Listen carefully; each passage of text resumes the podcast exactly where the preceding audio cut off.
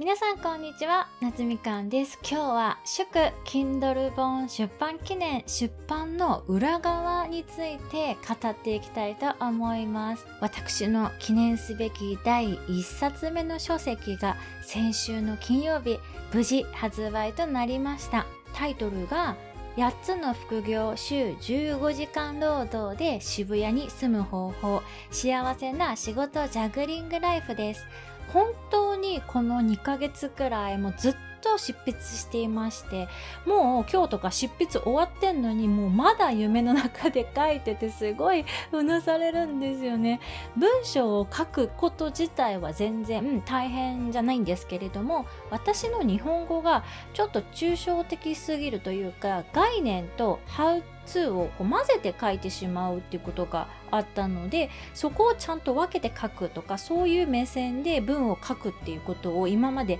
意識をしたことがなかったので初めてね自分の文章を客観的に見ながら書くっていうことを今回してみてねそれがすごく大変でした。今回は副業についての本を出したんですけれども一番初めはもう全然完全にね別のネタで書くつもりだったんですね。いつもこのラジオでもお話ししているような英語の歴史とか言語学上の英語と日本語の違いとかそういうものを分かりやすくまとめたものを出版しようかなと思ってたんですけれども今回お世話になった編集屋さんといろいろ相談して一番最初1冊目としてはこの副業の本にしようっていうことになりました。今回は私の仕事論というか仕事に対する向き合い方仕事の数を増やしていくのと同時にに時間効率も同時に上げられる方法について詳しく書かせていただきました。コロナの影響もあって去年から副業についてねすごく興味を持ち始めた人が増えてきているんですよね。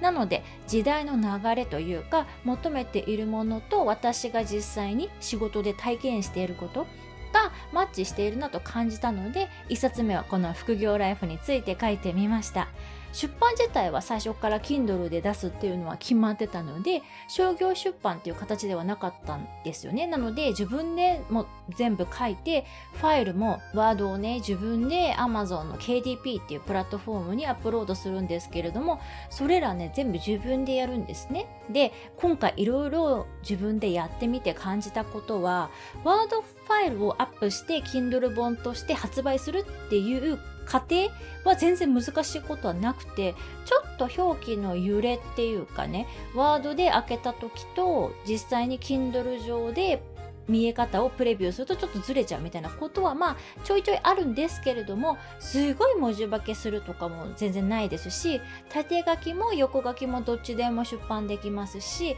ファイルをアップロードするっていうのは全然難しくないので本当に誰でも本が出せる時代になったんだなっていうのを感じています。あとは表紙については私はね自分で今回作ったのでちょっとね大変な目に遭ってしまったんですけれどもここならとかで1個5000円とか8000円とかで Kindle の表紙作ってくださる方とかも結構いらっしゃるので自分でやるのが大変な方は有料で作ってもらうっていうのも断然おすすめです。あとは Amazon で売ってる本ってなると著者ページっていうのをね登録するんですけれどもそこ写真とか設定できるんですよ。なのでここで先日お話ししためちゃくちゃレタッチされたプロフィール写真をですね使っております。もうねもはやあれ別人なので